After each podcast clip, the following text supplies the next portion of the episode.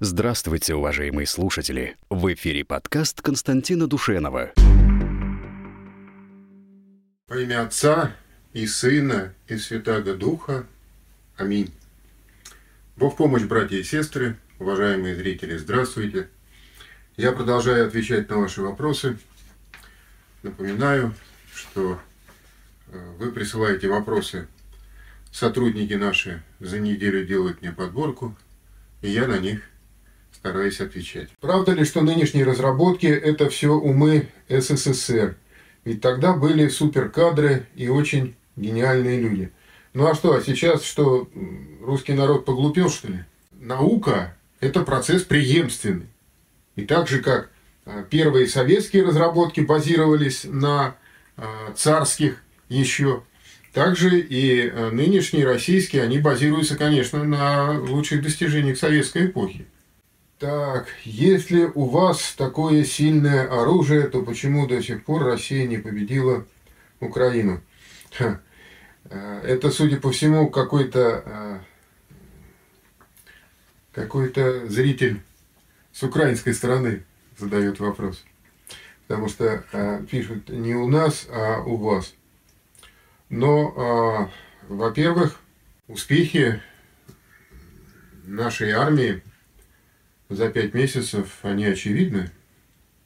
Так же, как, впрочем, очевидно и то, что мы не ожидали столь э, мощного сопротивления. А во-вторых, даже сами украинцы, они признают э, превосходство России э, в вооружении и в артиллерии, и в количестве, и в качестве артиллерии и в реактивных системах залпового огня, и в количестве, и в качестве. А иначе зачем они, зачем бы им побираться сейчас э, и бегать и слезно просить у всех, дайте нам оружие. Правда, конечно, хотелось бы, чтобы все это было быстрее, но что есть, то есть. Да. Э, за быстрое продвижение нужно платить э, жизнями людей. Мы этого делать не хотим, и поэтому этого быстрого продвижения нет. Как это никто не думал, что операция затянется. Кто следил за Сирией, тот все прекрасно понимал. Все идет по плану, и спешка нам только помеха. Ну вот, э, этот зритель он, у него противоположная точка зрения. Ну, в Сирии-то, э, конечно, там у нас были успехи более э, серьезные и явные, чем на Украине. Хотелось думать всем, и мне в том числе хотелось думать, что э, Сирия показывает мощь нашей военной машины и ее способность быстро эффективно решать э, все проблемы. Крым это тоже продемонстрировал наглядно. Потому что то, что произошло в Крыму, войдет во все э, э, учебники стратегии. Там в Крыму хохлы держали 30-тысячную группировку войск.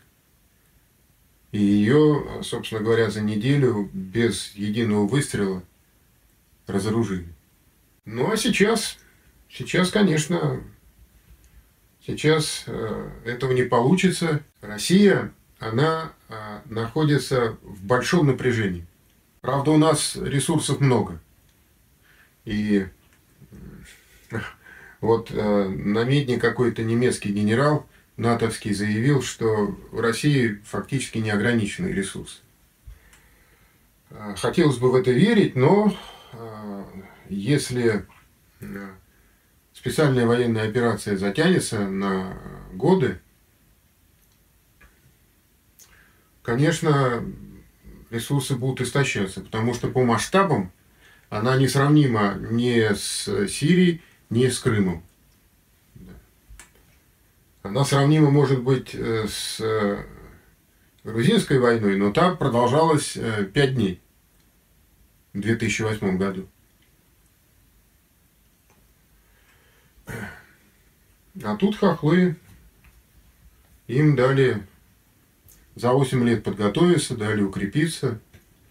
Поэтому неудивительно, что с таким трудом мы сейчас э, взламываем эти укрепрайоны украинские.